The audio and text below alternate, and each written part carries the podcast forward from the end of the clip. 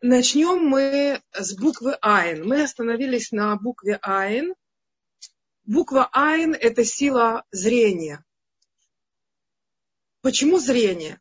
Если посмотреть, как пишется буква Айн, то у нее наверху есть две, э, две палочки. Две палочки, можно сказать, что это как два юда, как две точки, которые символизируют два глаза. Э, а палочка, которая идет вниз, это палочка, которая символизирует нос. Получается нос и два глаза, чтобы было проще понять. Так вот, э, Айн буква, ее числовое значение 70. 70, например, лицу Торы. Правильно? Есть, было 70 членов Санедрина. Было, есть 70 народов мира. Правильно? Все у нас э, числится цифра 70. Почему 70? Потому что Рамбан сказал, что есть... Э, почему было 70 членов Санедрина? Они должны были приводить к какому-то одному решению. К какому-то решению. А почему 70? Потому что на каждую Э, вещь можно посмотреть с 70 сторон. 70 мнений на одно и то же – это 70 правильных мнений, из которых потом приводится одно правильное мнение.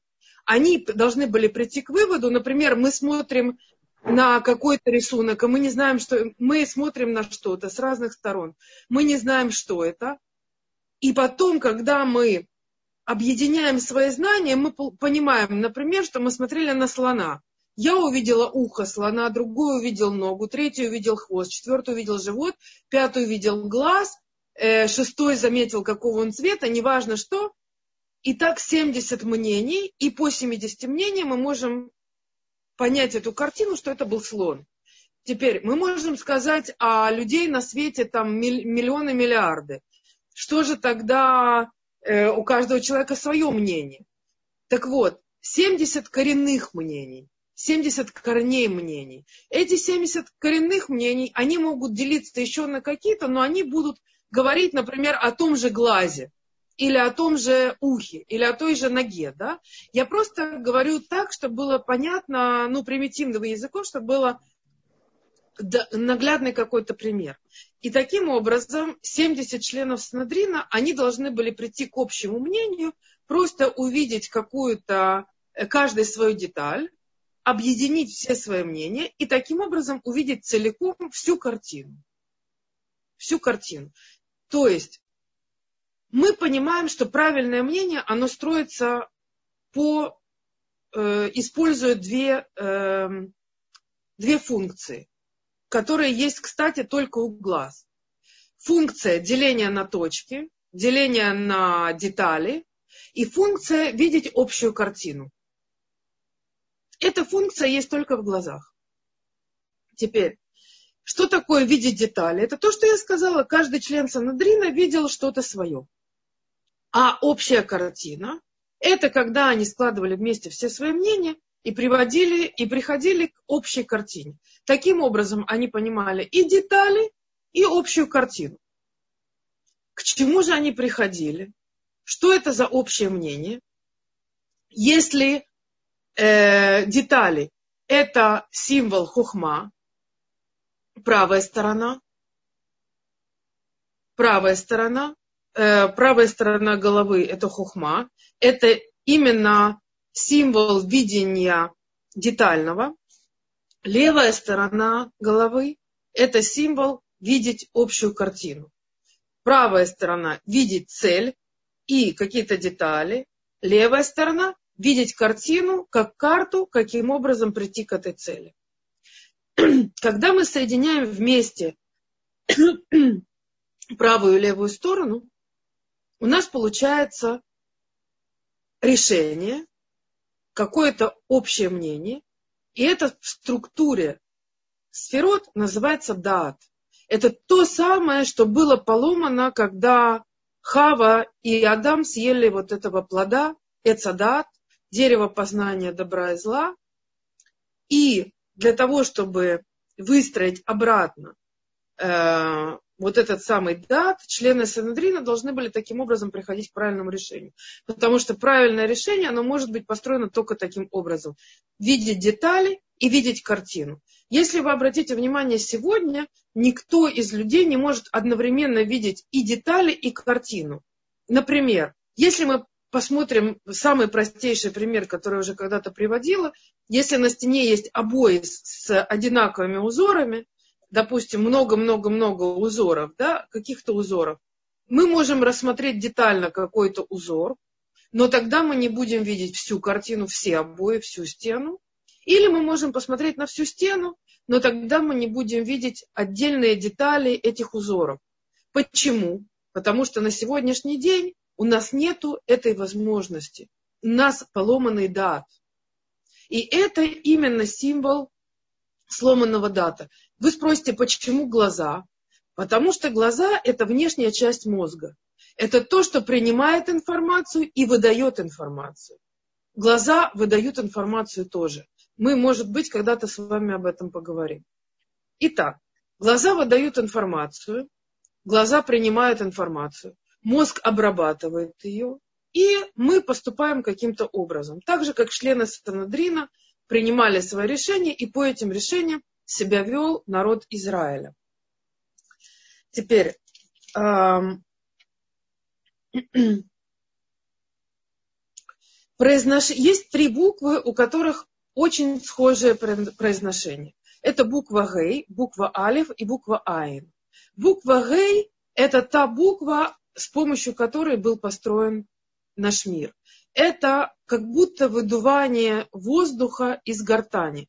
Такое «а», Просто как будто вышел воздух. Буква А, она самая легкая. Она самая легкая, у нее почти нет произношения. Буква Алев, она глубже. А. Мы уже чувствуем, что мы произносим.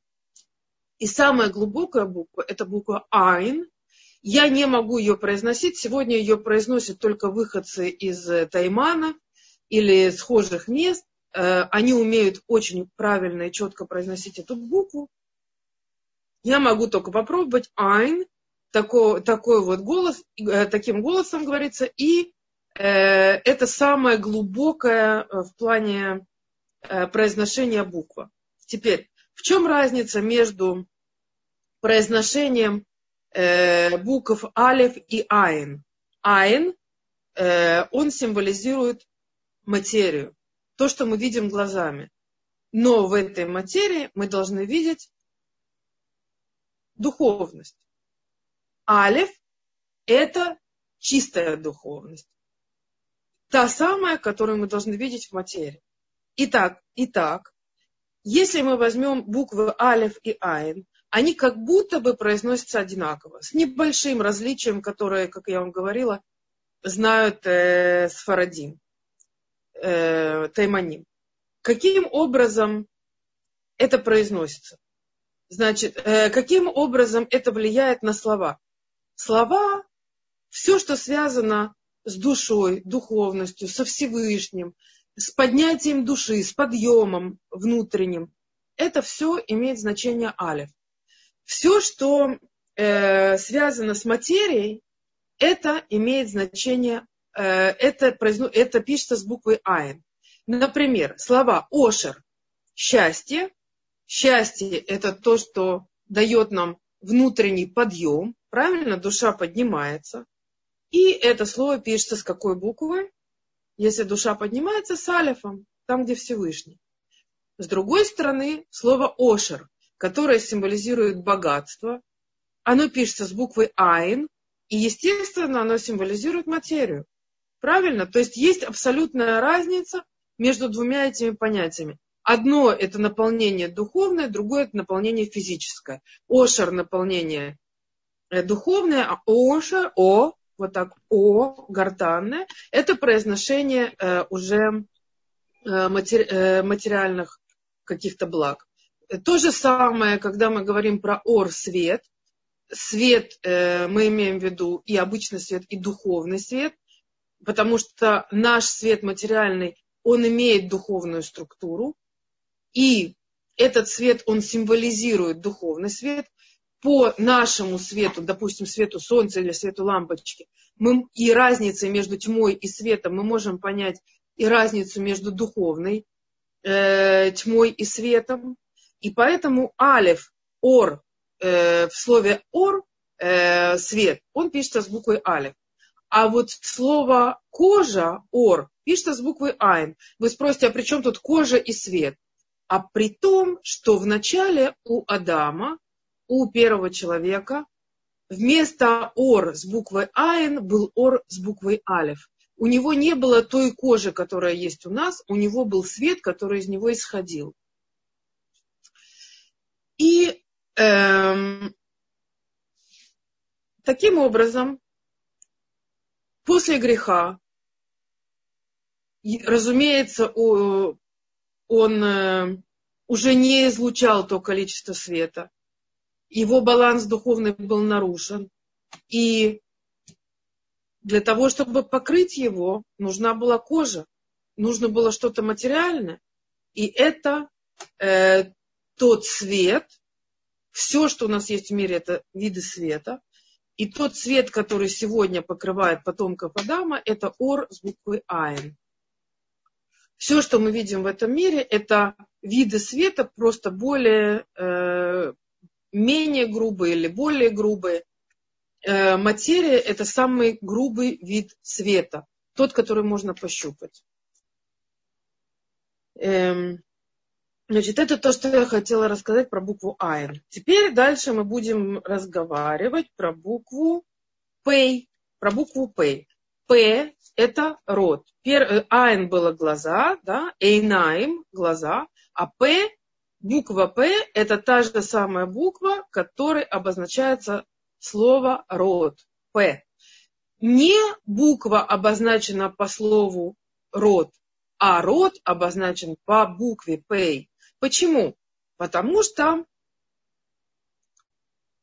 э, та энергия духовная, которая заключается в букве П, она обозначает выдавание из себя того, что находится внутри, или держание этого внутри себя.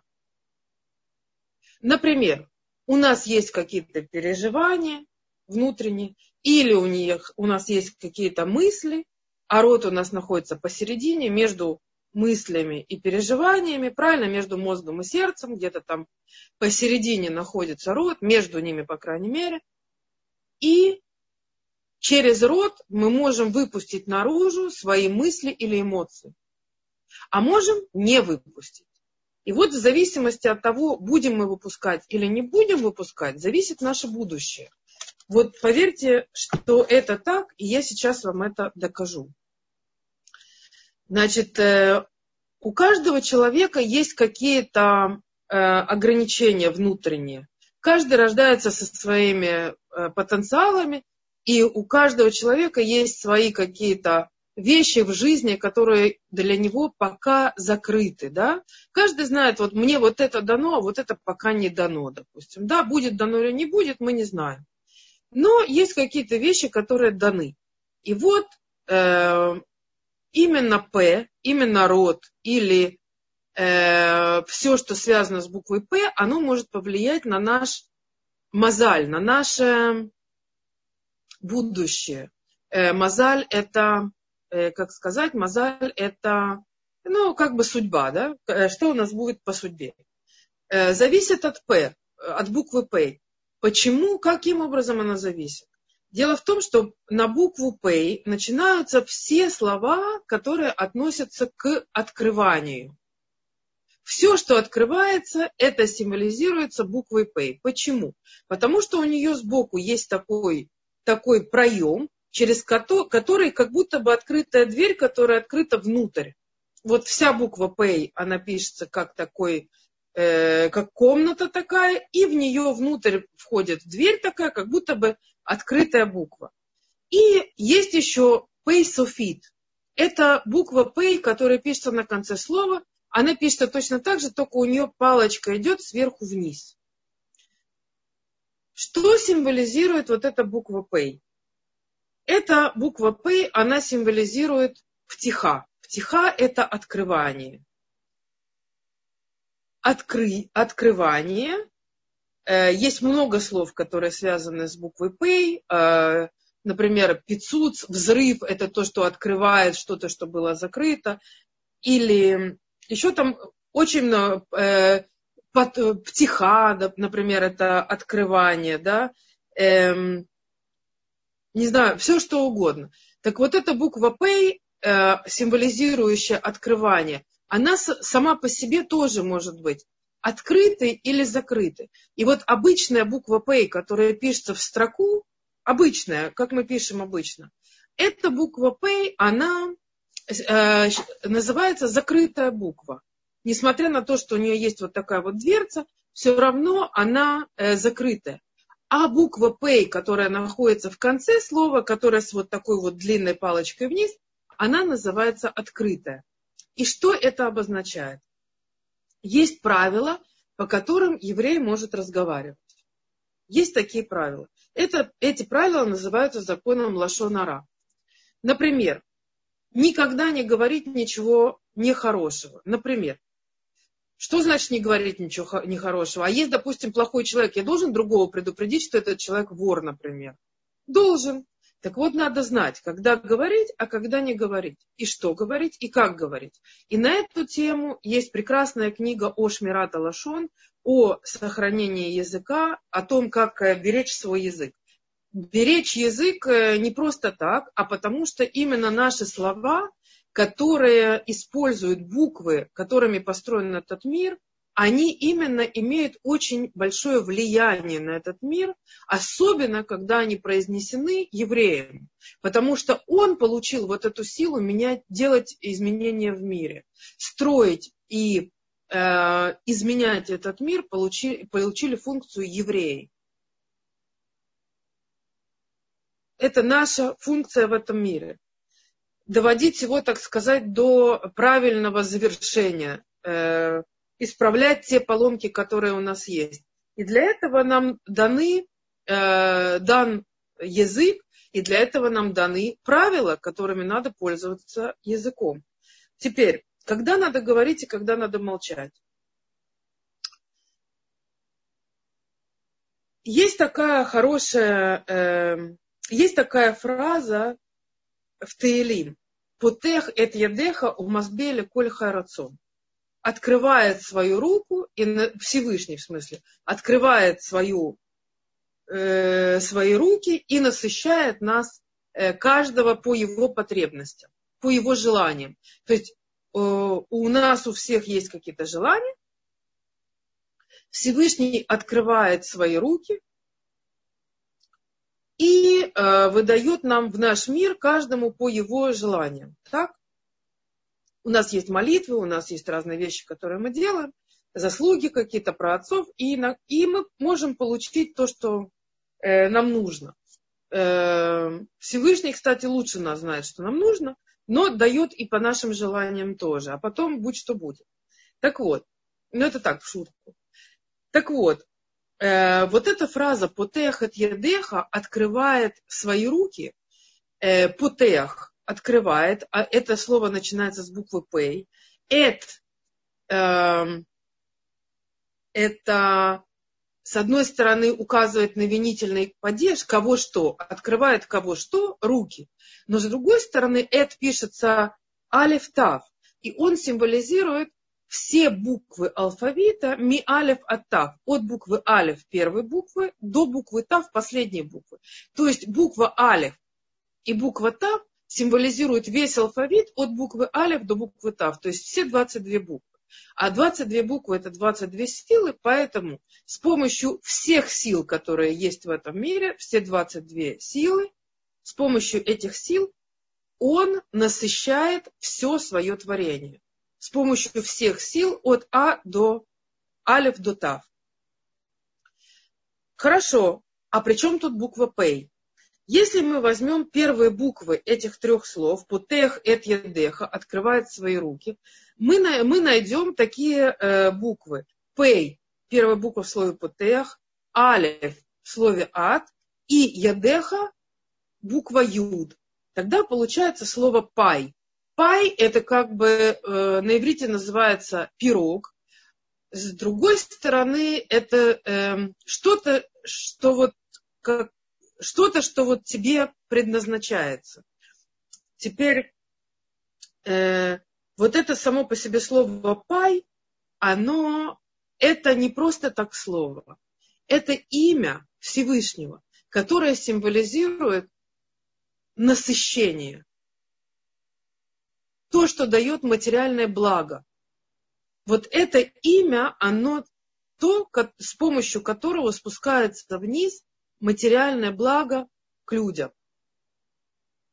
Хорошо. А как э, это э, происходит внутри буквы П? Внутри буквы П, я сейчас вам ее напишу, э, я даже не знаю, как, каким образом вам ее написать, у меня сегодня проблема с тем, чтобы написать, но я попробую в любом случае. Э, вот буква П,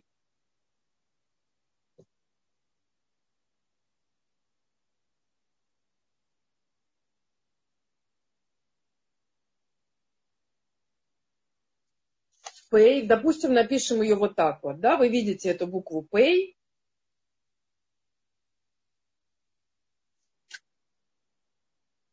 в тот момент э, она состоит как бы из буквы Кав и буквы Юд. И вот эта самая буква Юд, это и есть, э, это и есть корень э, благосостояния, корень материального благополучия. И в тот момент, когда мы, э, когда Всевышний хочет дать нам э, награду какую-то, э, в том случае, если мы правильно пользуемся своим ртом, правильно все делаем, и не закрываем сами себе это благополучие с помощью своего рта, то эта буква, э, она вообще символизирует шхину. Э, юд это 10, это цифра 10, 10 сферот, которые есть э, в сфере Мальху. Она состоит из одной сферы, кетер, и в ней есть свои 10 сферот. Так вот эти 10 сферот, они символизируются буквой Юд. Теперь, э, откуда мы получаем благословение? От шхины. Что такое шхина? Шхина – это то, куда спускается сверху благословение от Всевышнего за нашу работу, а она передает ее нам. Она спускает ее вниз. Так вот этот вот буква Юд внутри буквы Пей, она вот эта самая шхина, которая спускает к нам вниз благословение. Вот эта работа э, того света, той силы буквы Пей и она зависит от того, что мы делаем своим ртом. Теперь никогда не надо забывать, что э, на скрытом благословении, на скрытом есть благословение. И что это значит? Что иногда нам что-то дано сверху. Вот есть какой-то подарок, который нас поджидает. Но для того, чтобы это произошло, надо меньше разговаривать. Меньше разговаривать. И в тот момент, когда мы это произнесли, мы как бы изнутри вытащили это наружу на общее обозрение. А ведь это было мое личное. И это лично я должен был получить. И проблема происходит тогда, когда мы из себя выдаем наружу то, что наружу не должно быть. А снаружи, что есть снаружи? Снаружи есть всякие силы, которые нам будут мешать которые нам могут помешать. И это не обязательно физическое, это может быть духовное, и это не обязательно духовное, это может быть физическое. Это может быть кто-то, кто услышит и что-то нам сделает, или позавидует, или еще что-то. Есть много чего на свете. А это может быть какие-то духовные элементы, которые не хотят, чтобы евреи достигли своих правильных целей или вообще, для, чтобы им было хорошо. И может быть абсолютно все, что угодно. Никогда не нужно об этом забывать. Все, что мое внутри меня, оно должно остаться внутри меня. Не нужно много болтать. Рот не для того, чтобы болтать. Рот это инструмент. И мы должны знать, каким образом им пользоваться. Нехорошие вещи рот не должен произносить вообще. То есть слово плохо заменить на слово нехорошо. Или, например, во внутренней части Торы все вещи, которые не цельные, все, что не цельно, они произносятся сокращенно. Сокращенно, их просто сокращают. Э, первые две буквы слова, может быть, первая буква слова, э, там три я не видел, ну не знаю. Первые обычно первые две буквы слова, или первая буква, или первые две буквы. Сокращение по первой букве. И все. И так она и читается, и не, мы, мы даже не можем это произносить, потому что в этом нет цельности. Мы можем принести в этот мир что-то нехорошее своим языком, своей болтовней. И это совершенно неправильно. Нельзя э, говорить нехорошие вещи. Надо притягивать к себе добро, надо притягивать к себе свет. Свет притягивается с помощью нашего света. Мы производим в этом мире какой-то свет, свет увеличивается. Мы произносим нехорошие слова, мы приводим в этот мир нехорошие. Нехорошее – это суды. Хорошее – это милосердие. Вот теперь сами решайте, что в этот мир приносить. Эм, кстати, эм, слова вот эти путеха едеха открывает свои руки. Ядеха э, есть э, такое объяснение, что слово ядеха, ядаем, надо читать как юдеха, буквы юд. Открывай свои юды, открывая вот это вот благословение для того, чтобы оно спускалось вниз. Представляете, какая красота? Потехат ядеха, открывай свои руки, мы, мы, мы говорим Всевышнему, открывает свои руки, а на самом деле открывает свои юды. Открывает свои юды для нас, открывает юд. Эм, так, теперь эту красоту я смогла как-то рассказать. Теперь мы переходим к следующей букве. Это буква цадик. Эм, Что мы знаем про цадик? Э, что, в принципе, цадик, это сегодня мы произносим цадик, эту букву, а вообще она читается как цади. Куф на конце нет. Просто так принято. Э, потому что следующая буква за цади идет куф. Видимо, поэтому для того, чтобы в алфавите сказать сразу цадик куф, так говорят цадик. Сегодня это уже вошло в норму, и букву эту называют цадик, как цадик, как праведник. Но на самом деле эта буква читается цадик. Кого мы знаем на букву цади? Йосефа цадик. Да, правильно, Йосеф называется праведник. Теперь, мы говорили с вами, у нас шли подряд несколько букв, которые я сейчас хочу повторить с вами. Буква Нун, буква Нун, когда мы проходили, эта буква символизировала э, скромность, анава, да, скромность.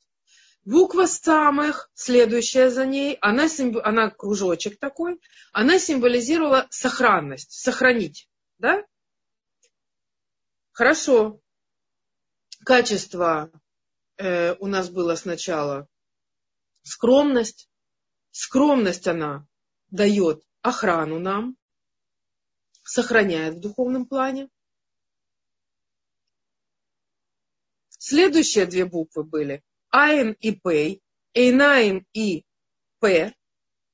Это те два органа, которые мы должны лишмор, то есть э, которые, за которыми мы должны следить, чтобы ничего не нарушить, не смотреть туда, куда не надо, и не говорить то, что не надо, а смотреть наоборот, куда надо, и говорить то, что надо и тогда все будет хорошо. И вот такое у нас получается такая цепочка. И мы приходим после того, как мы э, берегли свои глаза и свою речь, мы приходим к следующей букве, которая называется цади, то есть праведник. Представьте себе, вот так вот они идут прямо одна за другой и символизируют праведника. Эм,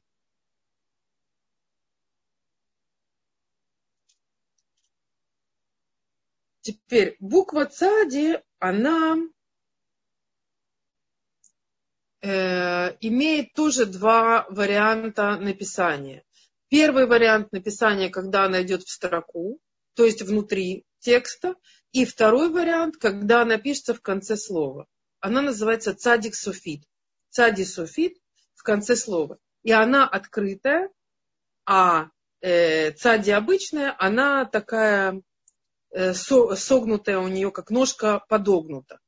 То есть символизирует человека, который стоит на коленях. Или, ну, как бы э, принижает себя, скажем так. На коленях не стоит, но как бы себя принижает перед Всевышним. Не перед людьми, перед Всевышним. Человек, который принижен перед Всевышним, который понимает, что Всевышний над ним, этот человек праведник, и в конце дней он будет выпрямлен. Так написано в наших книгах, что тот, кто согнут в наши дни, тот распрямится в будущем мире. Что за э, сила буквы ЦАДИ? ЦАДИ э, э, есть такая, есть такое слово, которое происходит от, слов, от буквы ЦАДИ. И оно не связанное с праведником, оно связанное с праведником тоже, я сейчас объясню почему. Это слово цида, это слово охота, охотиться. Вообще непонятно, да, как слово охота может быть связано со словом праведность. Сейчас я вам это попробую объяснить.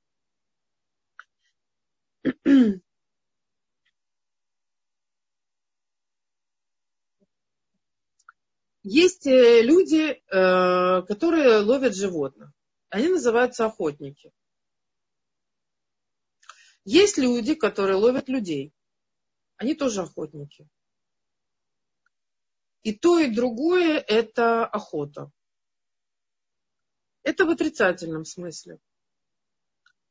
А есть еще другая охота. Эм,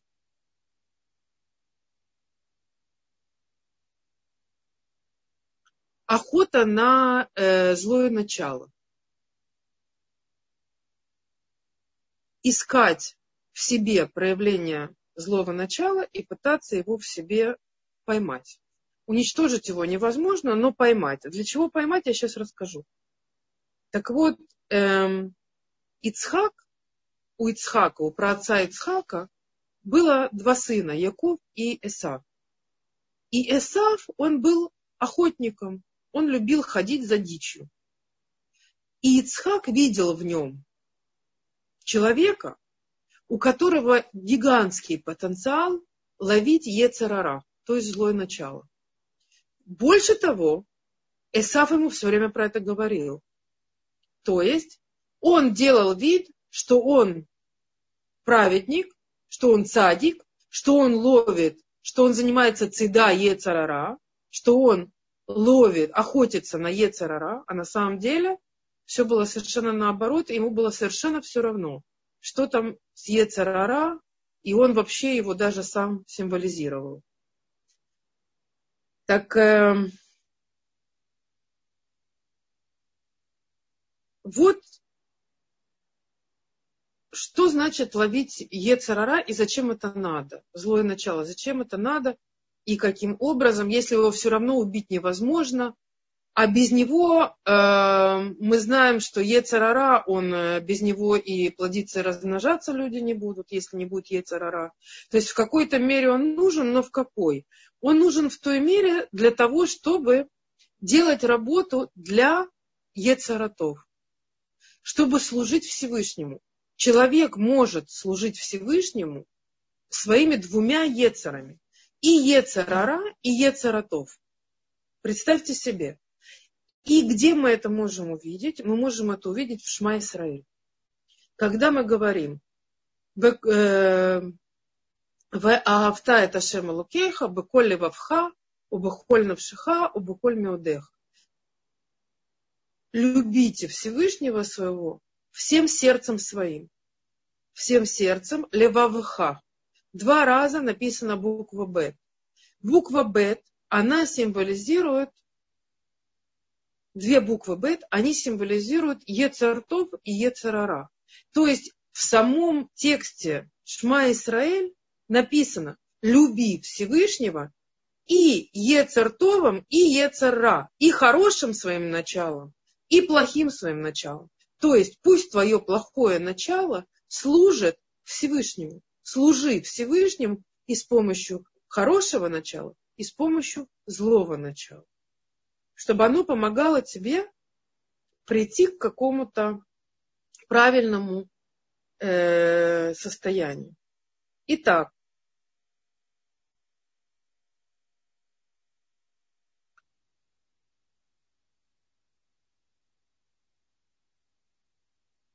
Давайте я вам приведу какой-то маленький пример, каким образом можно заставить Ецарара работать на себя.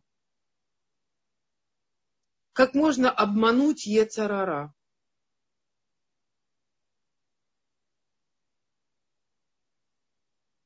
Значит, э, пример такой. Э, пример такой. Если я читаю, допустим, Таилим, читаю Таилим. И я читаю один, два, три, четыре, там сколько-то прочитала, и вдруг я вижу передо мной какой-то очень длинный Таилим. И мне так захотелось спать, и я прямо не знаю, что делать, спать очень хочется. И вот прямо думаю, как же я вот этот вот Таилим точно не осилю, и начинать даже нет смысла, пойду-ка я посплю. Вот в этот момент у нас есть совершенно другой вариант поведения. Мы берем, перелистываем этот длинный тейлим и находим какой-нибудь покороче. Например, какой-нибудь совсем маленький. Допустим, на три строчки. И начинаем читать его. Не идем спать, а начинаем читать вот этот самый, который из трех строчек. Прочитали его, и вы не поверите. Сон как, с рук, как рукой снимает. И дальше вы можете читать уже все, что угодно, вам уже ничего не помешает. Вот поверьте мне, у вас энергии станет в разы больше, чем было до этого. Вы увидите, потому что вы его преодолели, он стал работать на вас. Он свою силу дал вам. Он не тянет из вас силу, а он свою силу дает вам. Вы можете это проверить, это работает просто идеально. Кроме того, это и есть то самое состояние, когда человек делает чуву, когда он преодолевает Ецерара. До сих пор он делал что-то неправильно, сегодня он начал делать правильно. В этом моменте, который мы исправили, Ецерара работает на нас и дает нам свою силу. Вот. Теперь э, я не знаю, как у нас получится с вами закончить сегодня все буквы, потому что я хотела вам рассказать еще одну очень-очень интересную вещь по поводу цадика. Как можно вообще стать цадиком, если у нас есть э, переходный возраст? Э, ребенок в переходном возрасте, как вообще он может стать цадиком, если у него Эм, в принципе, срабатывает система азут. Азут это наглость. Да? Все знают. Есть дети, конечно, более примерные, есть менее примерные, но в принципе э, переходный возраст, он тяжелый для всех. Он тяжелый для всех. И вот это самое наглое такие в большей или меньшей степени, иногда это совсем-совсем незаметно, ну, мало заметно, иногда это очень заметно, иногда это тяжело, иногда надо долго ждать, пока это закончится, этот возраст. Эм, что делать с вот этим вот, а как, сделать, как ребенок может стать садиком вот в такой вот ситуации вообще? Если он свою вот эту наглость переведет, поймет, если, человек, если этот ребенок, он религиозный, и ему можно что-то объяснить, а может быть, сейчас просто вы поймете, и это каким-то образом может повлиять на ваши отношения с детьми. Так вот, э, сама по себе вот эта вот азут, наглость, она нормальная. Это абсолютно нормальное качество, оно не плохое. То есть оно плохое, когда его используют на плохое против родителей, например, или против каких-то нормальных, хороших людей, неважно что. А вот можно его использовать на что-то хорошее. Например, это, э, знаете, это даже не наглость, а дерзость. Вот, я неправильно вам сказала. Дерзость. Эм, и сейчас я вам скажу одну интересную вещь.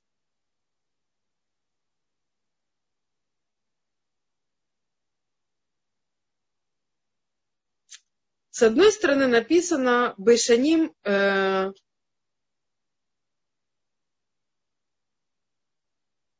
Сейчас, одну секунду, я просто подумаю, как вам это лучше сказать. С одной стороны написано «аз по ним легионом». То есть у дерзкого человека, у наглого дерзкого человека лицо идет в сторону генома, то есть его внутреннее состояние, по ним это и лицо, и внутреннее состояние, да? По, по ним, по ним, внутри, лицо, это все одно и то же, потому что лицо отражает то, что внутри. Так вот, написано, что дерзкий человек, он лицом стоит к геному, да, к нехорошему месту. А с другой стороны, написано, э, Э, в Мишне написал Раби Юда бен Тима. Я вам сейчас прочитаю. Эм, написано так, что надо быть аз киномер, каль кицви, гибор киарье, и так далее, лясот рацион авиха шабашамаем. То есть быть дерзким, как тигр, легким, как олень, и э, героем, как э, лев. Значит, написано, что мы должны быть дерзкими, как тигр. Правильно? Когда мы можем быть дерзкими, как тигр, только в одном случае. Когда мы свою дерзость переворачиваем и используем ее за Всевышнего. Например, когда человек не боится сказать, что он еврей. Даже в окружении людей, естественно, если не, не угрожает его жизни, людям, которые не очень-то любят евреев, а он может э, совершенно спокойно сказать, что ничего типа, переживете. Э, я слышала такой рассказ, я не помню от кого и не помню про кого, но про какого-то человека, который сегодня живет в Израиле, что он ехал в подмосковной электричке, и у него наружу были цицит. Да, это так, такая одежда, которую одевают мужчины, и высовывают вот эти хвостики цицита, э, ну, такие плетеные хвостики. Это заповедь истории, заповедь, написанная в Шма Исраэль. Они у него были снаружи, болтались как бы снаружи, было видно, что он одет в талит и цицит. Он как бы сверху одел и так ехал. И вот какая-то женщина э, в этой же электричке сказала ему, на весь э, вагон, разумеется, вот эти жиды понаехали, посмотрите, как они одеваются, что они там из себя представляют. Видно, она знала, да, как евреи одеваются там, и так далее, просвещенная была. Вот. И что-то там на него наехало очень сильно. А он э, очень громко на весь вагон сказал, а это такая наша жидовская мода. И весь вагон моментально затих. Просто наступила тишина. Вот эта дерзость, но она за Всевышнего. Она за наш народ. Э, моя бабушка Зихруна Левраха, она была очень э, такой серьезная сионистка, еще когда жила э, в Москве, в те годы, когда совсем нельзя было. И она мне рассказывала и про, про себя какие-то вещи, и про других людей тоже. Люди, которые не боялись. Несмотря ни на что, не боялись. Эм, послушайте рассказы про Раба Илья Уэсоса, про моего учителя, эм, который сделал великие вещи просто в те времена. Это люди, которые ничего не боялись. Разумеется, они понимали, э, до каких границ можно доходить, но они не боялись. Они знали, сколько можно и что можно, и они это делали. И благодаря таким людям мы сегодня в Израиле.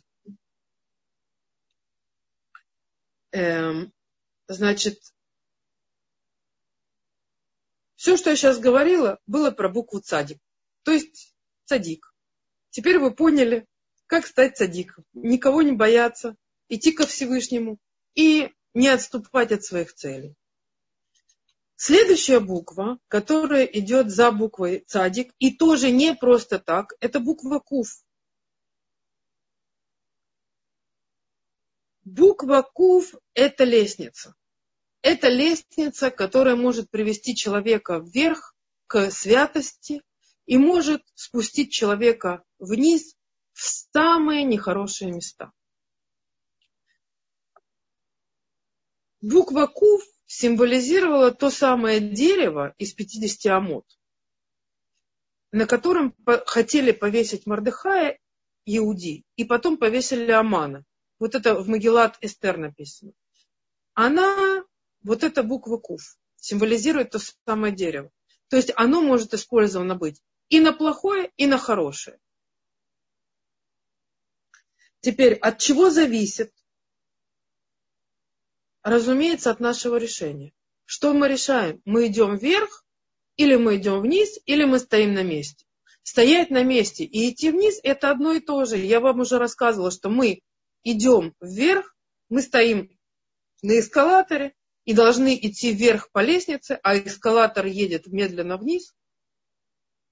И мы должны идти вверх быстрее, чем скорость эскалатора. Если мы стоим на месте, мы опускаемся. Если мы идем вниз, разумеется, мы опускаемся. Если мы идем вверх быстрее скорости эскалатора, то мы поднимаемся. И вот это символ буквы Куф. Подниматься всегда тяжелее, чем спускаться. Обратите внимание. Намного тяжелее. Но зато это ковод. Мехубад. Это Ковод – это тяжесть, и ковод – это уважение. Это то, что заслуживает уважения в глазах неба. Трон Всевышнего называется кисе аковод. Ковод. Не просто так. Потому что кавед с тяжестью достигается то место. Тяжело достигается. Но достойно самого большого уважения. Теперь После мы говорили, что буква Нун это э, скромность, самых это э, э, сберечь, сберечь что? Глаза и рот, да, мы бережем свои уста, свои глаза. Цадик, цадик, праведник, тот, кто это сберег, и он своими действиями поднялся на уровень к душа, буквы куф, к душа к душа – это святость. Он достиг уровня святости. Теперь, как мы можем увидеть, эм, что буква Кув, она действительно, эм, в ней есть что-то, что показывает, что она устремляется вверх. Буква Кув, я сейчас вам напишу ее,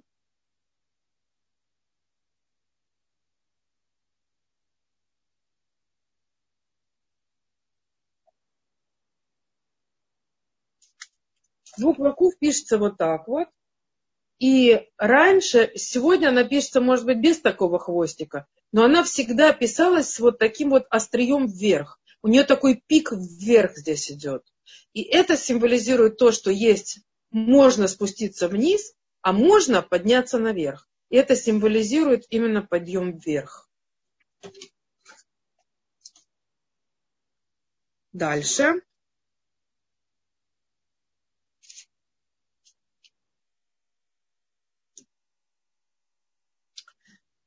Тот, кто поднимается вверх, мы только что говорили, что он доходит до уровня кадош, да, святой. А кто спускается вниз? До какого уровня доходит? Мы с вами об этом говорили на первых уроках. Он доходит до уровня ков. Ков – это обезьяна. Почему обезьяна? Очень просто.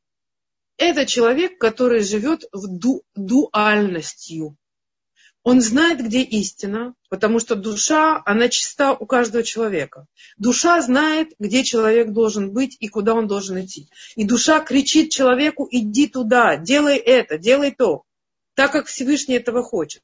Но когда ноги и руки не слушают душу, не слушают голову, а делают, э, я имею в виду Всевышнего, а делают то, что э, требует от него его вожделения, он уходит от этой цели вниз.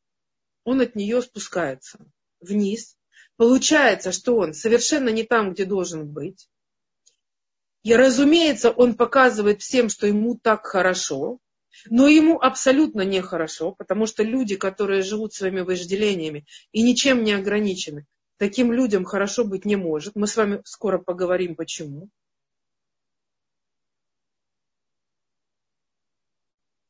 И становится он как обезьяна. Это подражание тому, как бы искаженное пара... видение, во-первых, искаженное видение. Обезьяна же это искаженная форма человека. Эм... Это как бы искаженное понимание, мировоззрение. Это уход от того, где ты должен был быть, туда, где ты не должен быть это двойственная жизнь. С одной стороны, ты понимаешь, где ты должен быть, а с другой стороны, ты совершенно не там. И это дает тебе э,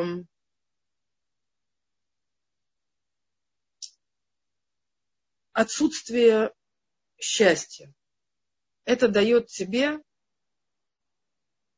искажение, понимание, что такое счастье это дает тебе искажение понимания, что такое свет, потому что если ты находишься там долго, ты от света отвыкаешь, ты понимаешь только, что такое тьма. И когда обезьяна смотрит на себя в зеркало, она страшно себя раздражает, потому что она хочет видеть совершенно другое. Душа-то чувствует. И она начинает по этому зеркалу колотить, набрасываться на него и все что угодно. Какой выход из такой ситуации? Просто Михашев Маслюль Михадаш, как это говорится на иврите GPS, говорит, если человек уехал не в ту сторону, мы выбираем новое направление в исходную точку. И пройти обратно, сделать чуву, раскаяться, прийти туда, где должен был быть. Каждому человеку это дано, пока он живет. Когда он умер, уже не о чем говорить. Другие люди будут заниматься проблемами, которые он не смог исправить в жизни. Дальше.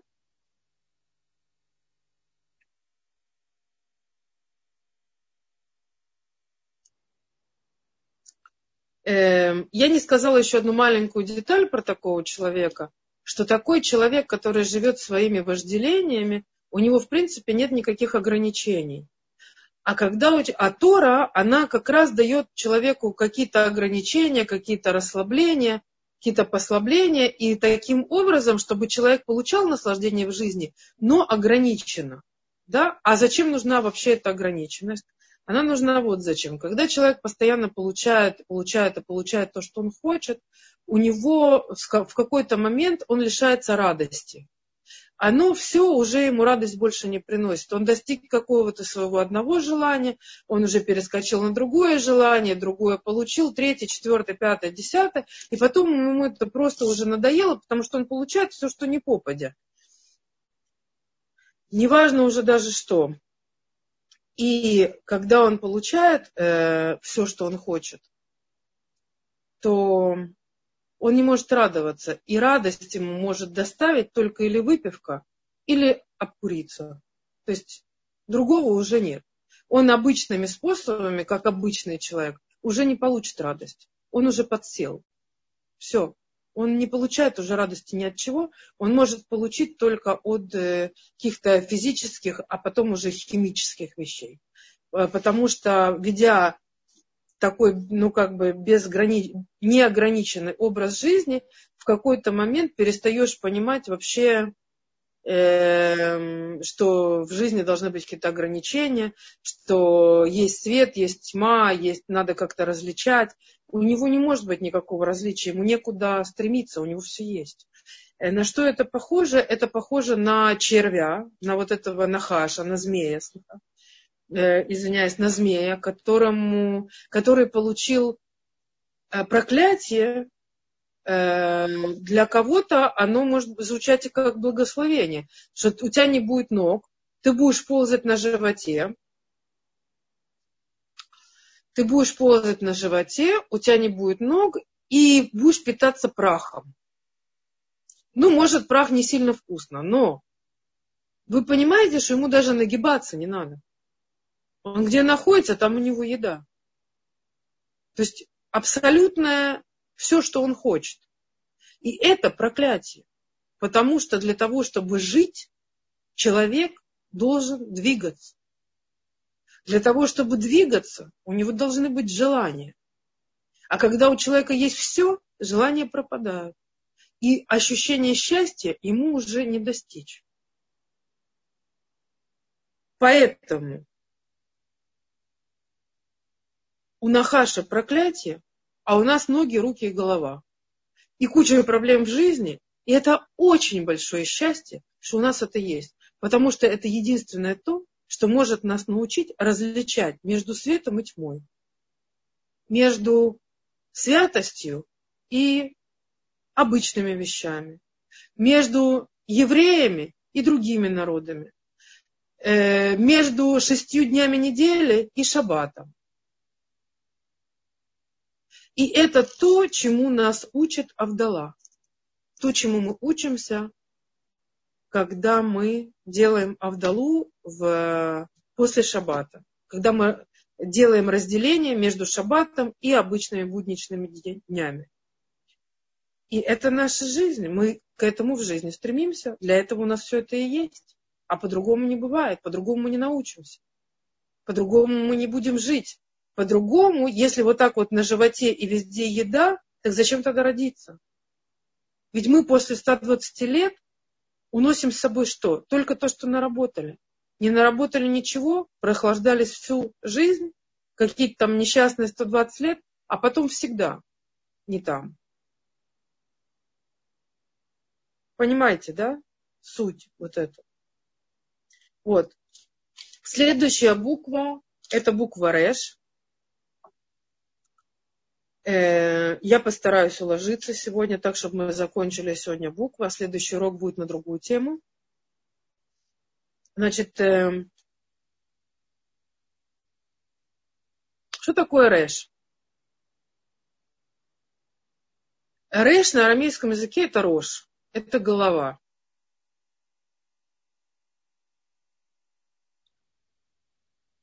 Голова и э, на русском языке, в русском языке я уже говорила, что есть очень много, что из иврита взято в русский язык. Голова и глава, глава и голова – это однокоренные слова даже в русском языке. А на иврите это вообще одно и то же слово. Роша Мемшала, допустим, э, э, глава правительства. Да? И на, на русском языке тоже глава, правильно? Вот. Так вот, э, Реш, Рош, глава, она символизирует, буква Реш, она символизирует лидера, лидера в семье, лидера в обществе. И изучая букву Реш, мы можем узнать, каким образом быть лидером и самому при этом не пострадать. Интересно, да? Как бы лидер, он должен иметь все, да, ему все должно быть почет везде, все. А на самом деле лидер – это очень большая ответственность. И э, одно неправильное движение, и на тебя смотрит столько народу, и ты можешь очень легко пострадать. А наша цель не пострадать, а быть лидерами. Мы не просто так, скоро у нас Роша Шана, и мы говорим, мы едим голову рыбы и говорим, чтобы мы были в голове, а не в хвосте, чтобы мы лидерствовали, а не чтобы мы шли за лидерами. Правильно? Чтобы не нас вели, а чтобы мы вели. И каким образом это сделать?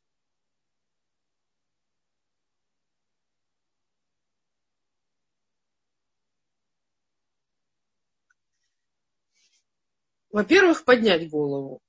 Да? Не опускать, а поднять. Потому что когда человек опускает голову, он уподобляется животному, который видит только материю. И ничего хорошего уже не видит, и вообще у него нехорошее состояние, связанное с потерей настроения. Поэтому, когда мы поднимаем голову, смотрим на небо, настроение, свет, там солнце, настроение улучшается, и мы знаем, что у нас есть цели в жизни. И к этим целям мы должны идти сами и вести других людей за собой. Да? Ну, как бы так. Кто насколько гораст, но в принципе так. А еще слово «раш». Раш от этого слова «раша». Плохой, нехороший.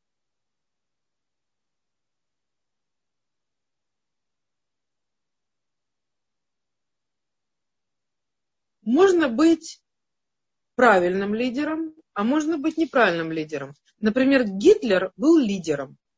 И он вел за собой великолепно целый народ, вы сами знаете, за какие-то там пару лет сделал из Германии стадо вол... кучу волков, да, просто вот так вот. Это говорит о чем? О том, что у него были очень сильные лидерские качества, очень сильные. Но на что он их направил? Направил на разрушение. Практически пытался весь мир привести к краху и стать единовластным таким царем, лидером. Это пример нехороший. То есть рэш это не только хорошо, но и не очень хорошо. Да? Может привести не к хорошему, а может привести к хорошему. Ведь не просто так буква рэш, она идет сразу после буквы кув. Кодыш, святость, да, мы говорили по ступеням, мы добрались по вот этой вот э, по буквам мы добрались э, до буквы Реш, через букву там Нун, Самых, Айн, Пей, Цадик, Кув, да, мы говорили праведник и святость, Кодыш. И теперь мы дошли до Рош. Мы дошли до уровня Маньиг, лидер. Тот, кто может вести людей. Э, например, Машарабейну был величайшим лидером своего народа, делал все бацниют и то есть очень-очень скромно. Даже как будто не он, не просто как будто, Всевышний через него. То есть вот так, таким должен быть настоящий лидер. Дать Всевышнему управлять через себя и вести к правильной цели. Э, быть со Всевышним постоянно. И вот это лидерское качество, которое никогда не даст упасть. Просто быть со Всевышним. Не я, Всевышний. Это великое качество, скромность, никогда не выпячиваться, никогда не говорить «это я». И это лидерство, оно может также привести к гордыне. Раз я лидер, значит я над другими. Значит другие подо мной. Значит я особый. И ну и так далее. И развиваем, развиваем, развиваем. И в какой-то момент Всевышний тюк по голове. И нету лидера. Правильно? Что делать? Сталин так кончил, Гитлер так кончил. И все нехорошие люди так кончили. Э, я слышала эм, какую-то передачу про Сталина, что он, он не очень нормальный человек был психически. В какой-то момент он просто э, прыгал по столу и кричал, это из свидетельства очевидцев, которые выжили с тех времен, э, на столе плясал, там прыгал и кричал, я выше вас всех. То есть все понятно, о чем тут говорить. Все понятно. И чем все закончилось? Пуримом, опять же когда захотели, э, когда он решил вывести всех евреев и, в общем-то, решить э, еврейский вопрос одним махом. И в этот момент с ним порешили одним махом, а евреи как были, так и остались. Так вот, когда мы со Всевышним, когда мы лидеры в своем народе, но с целью привести народ ко Всевышнему, неважно, чем мы при этом занимаемся, на какой работе работаем и вообще кто мы, где мы и что мы, но вкладывая себя в работу так, чтобы Всевышний радовался, мы таким образом меняем атмосферу.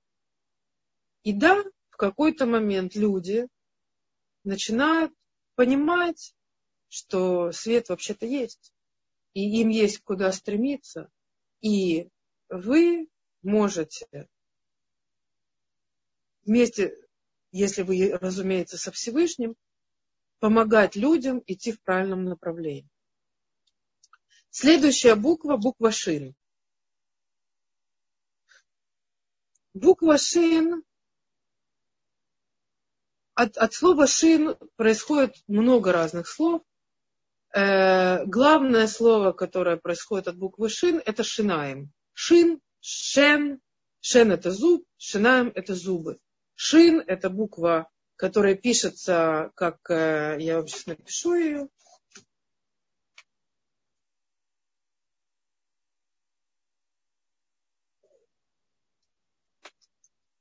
Вот таким образом она пишется такие три, как бы, как, как зубы. Ну, может, я написала не очень так ровно, как зубы. Значит, э, от слова шинаем, слово лишанен, зубрить. Или много раз повторять. Лишанен, лишанен, лишанен. Например, Тору, Талмуд надо лишанен. Лишанен, то есть постоянно повторять. Да?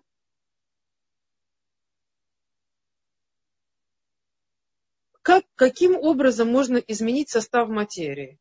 Материю можно или расщепить, или изменить ее температуру. То есть, например, нагреть, да, расплавить. Эм, буква Шин, она символизирует стихию огня.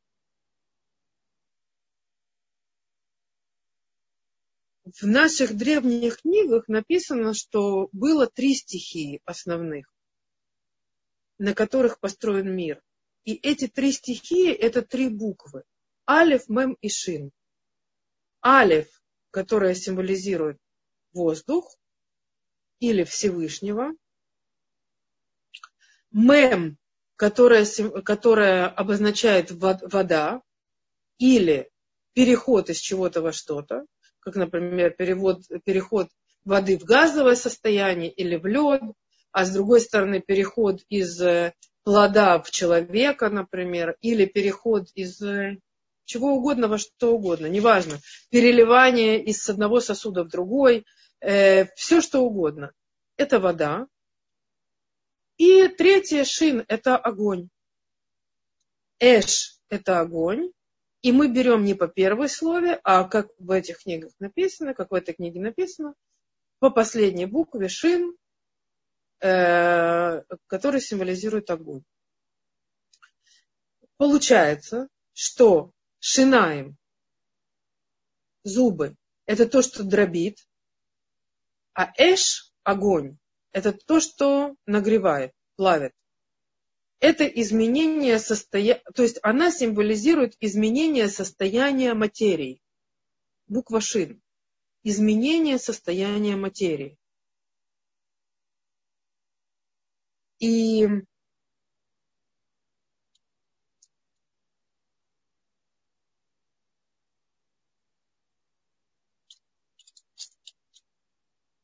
что интересно здесь, я вам скажу, что она также символ гвуры, ограничения. Допустим, буква Алев, э, Авир, воздух, это э,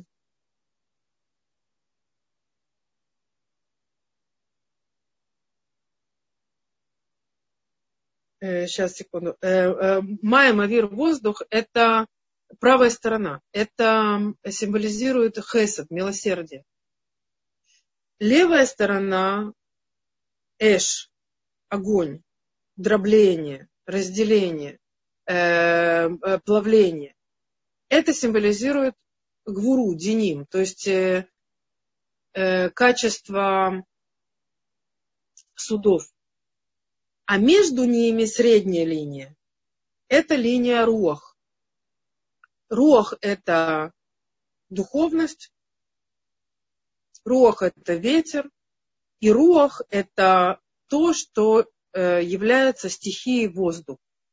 Вот воздух посередине, и он э, объединяющий между водой и огнем, и эта стихия воздух – это символ Тиферета, то есть э, третьей сферы из семи, которая называется Тиферет. Объединение Хесада и Гвуры вместе. Тиферет означает великолепие. И последняя буква на сегодня. Последняя буква на сегодня это буква Тав. Буква Тав это тахлит, это цель. Пишется буква Тав вот таким образом. Я напишу ее под шин.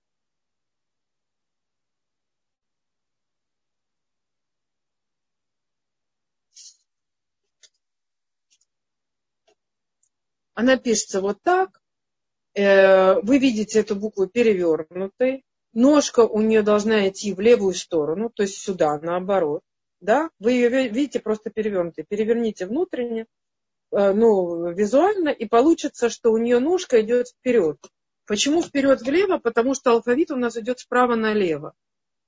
Справа с буквы Али и идет в сторону Тав, э, в левую сторону. И после буквы Тав, что у нас идет после буквы Тав, вы э, не поверите, но после буквы Тав у нас идет опять буква Алиф. Почему? Потому что если вы запишете алфавит в круг, в кружок, алиф, бет, гимель, далит и так далее, и последняя буква у вас будет тав, и ножка ее будет опять направлена на букву алиф. А у какой буквы еще ножка направлена на букву алиф? У следующей после алиф буквы буква бет. Так? А теперь Бет – это брията улям, это э, создание нашего мира, творение мира. Да? Брия – это творение, буква Бет.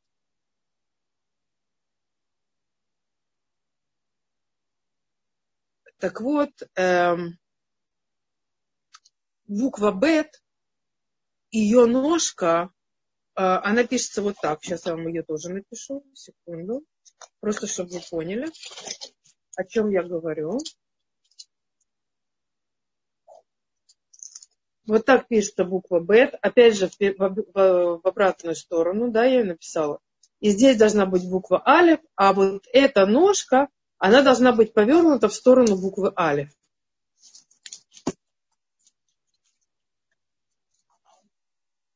И о чем это говорит? Это говорит о том, что и продолжение нашего алфавита, то есть формула нашего мира, она указывает на букву Алев, то есть на Всевышнего, и творение мира, которое символизируется буквой Б, оно тоже ножкой указывается тоже в сторону буквы Алев. То есть получается, что две ножки вот так вот указывают на букву Алев. И от начала, то есть э, Брия, и от конца, то есть до буквы Тав от завершения. Теперь, на что указывает буква Тав? Буква Тав, вот эта вот ножка, она символизирует стрелочку вперед. Как будто бы стрелочка, которая указывает вперед. А вперед куда? Вперед к цели. Как мы пишем слово цель? Слово цель у нас пишется тахлит. Сейчас я вам напишу.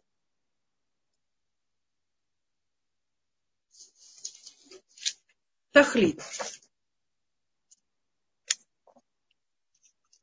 Тав, кав, ламет, ют тав.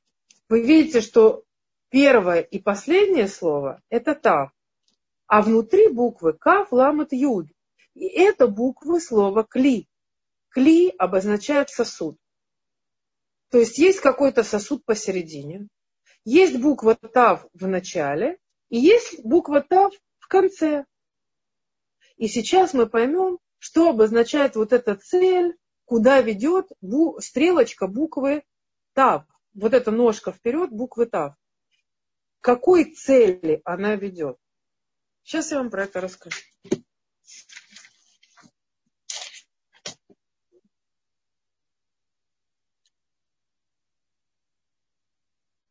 Значит, эм,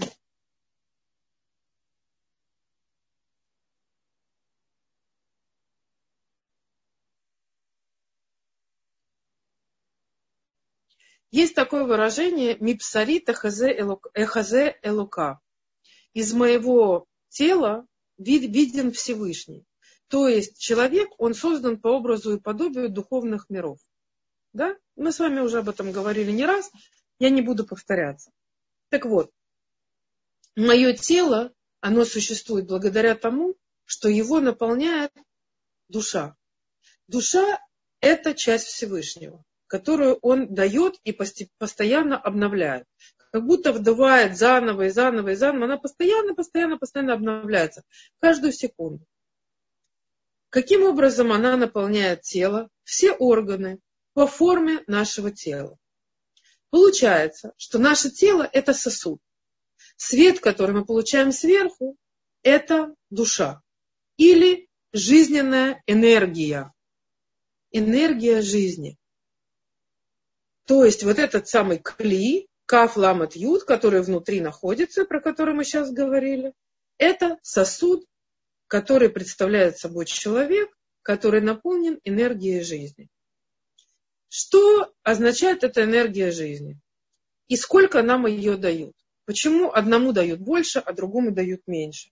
Почему у одного жизненная сила хлещет через край, а у другого еле-еле выживает? человек несчастный. Так э, все, весь вопрос только в том, стремится ли человек к каким-либо целям. В тот момент, когда человек находит смысл жизни и начинает к нему стремиться, а тем более, если человек стремится к смыслу жизни, в котором задействованы другие люди, он что-то хочет сделать для других в этом смысле, да? сам стремится, и для других стремится, то чем больше энергии он дает от себя, тем больше энергии ему дают сверху. И таким образом его кли, его сосуд этого человека наполняется. Вы скажете, он и раньше был наполнен. Но он наполняется еще больше.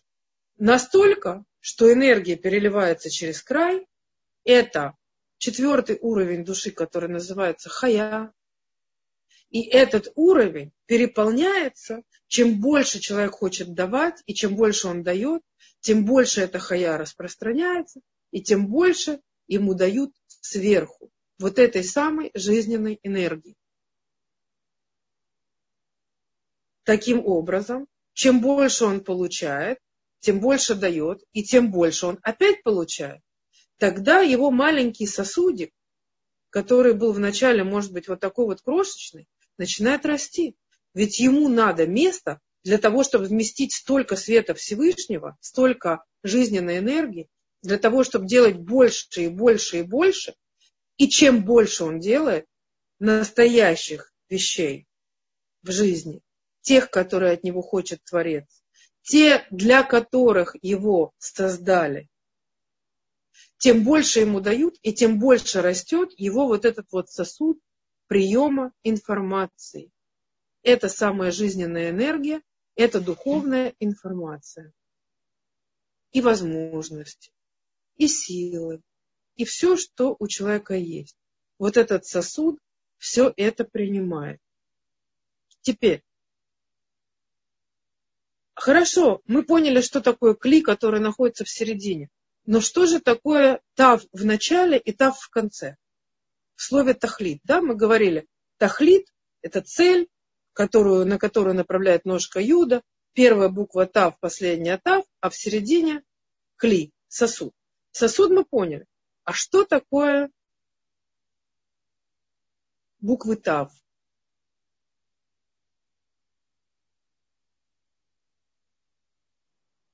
Сказал Всевышний два слова, которые начинаются на букву Тав. Тихие, живи, когда человек рождается, и тамут, умри, когда придет твой срок. И первое слово тихие, живи, и последнее слово тамут, умри, оно начинается с буквы Тав. А между родиться и умереть твой сосуд. И ты создан и рождаешься для того, чтобы наполнить максимально свой сосуд и уйти в улямаба. И ножка буквы Тав, она показывает именно туда, в улямаба, ко Всевышнему, к Алифу. Получается, что цель нашей жизни, наша наполненность, наше состояние счастья внутреннего, оно зависит от того, насколько мы ставим себе правильные цели и насколько мы хотим давать другим людям. От этого зависит наша внутренняя сила, наше здоровье, наши, наши возможности, которые нам дают, знания, духовное понимание. Все зависит от этих вещей. Ты родишься и ты умрешь. Но цель не в этом. Цель в том, сколько света ты наберешь в свой кли. Насколько ты сможешь заполнить свой сосуд и насколько твой сосуд увеличится. Не важно даже, насколько он увеличился, важно, для чего увеличился для того света, который ты принес в этот мир. Представляете себе? Тот свет, который человек в жизни смог созда- при- принести э, в свой кли, это тот свет, который он спустил в наш мир. А это значит, что он спустил в наш мир Всевышнего. Он стал домом для Творца, и наш мир пытался сделать для него домом. Это и есть построить свой маленький храм. Это та цель, которая была у Давида Мелеха, построить храм на земле для Всевышнего. У каждого в своей душе. Вот этот самый кли, наполненный Всевышним, потому что душа, которую дает Всевышний человеку, это и есть часть него. И чем больше мы его сюда приведем, тем больше мы показываем ему, что мы да хотим, чтобы это место на земле стало ему домом. И я э, хочу вам сказать, что мы закончили с Божьей помощью все буквы алфавита. Теперь мы стали очень-очень умные. Мы уже знаем все абсолютно буквы. И мы уже знаем, для чего эти буквы и почему. И каким образом этот мир выстроен этими буквами и даже к каким целям нам стремиться. И я очень надеюсь, что этот материал, который мы получили, вот этот цвет Торы, который вы получили, мы получили, я получила, эм, он в, этой, в этом мире тоже даст хоть немного света Творца в каждой душе. В моей, по крайней мере, точно дал. Я очень надеюсь, что мы каким-то образом сможем этот свет в этот мир спустить. В наших душах, э, передать его другим людям, может быть. И таким образом продолжать нашу работу на этой земле. То, чего от нас хочет Всевышний.